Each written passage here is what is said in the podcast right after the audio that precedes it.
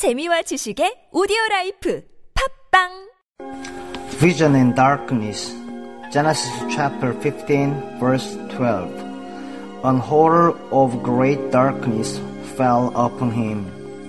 Whenever God gives a vision to a saint, he puts him, as it were, in the shadow of his hand.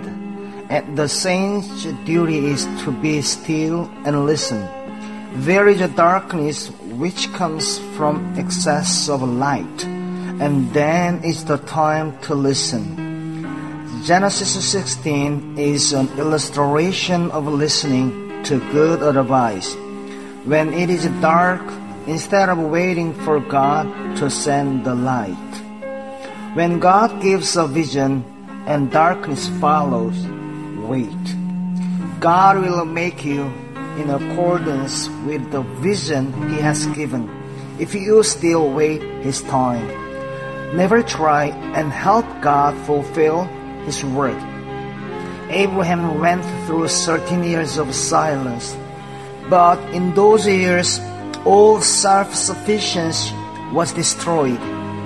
There was no possibility left of relying on common sense ways. There was no possibility left of relying on common sense ways.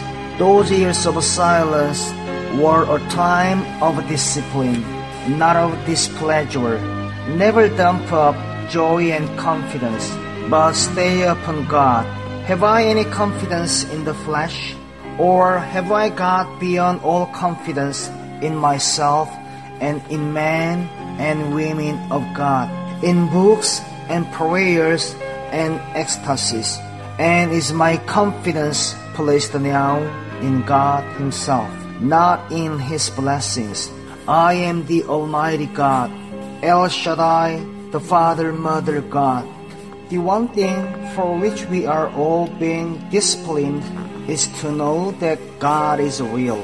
As soon as God becomes real, other people become shadows.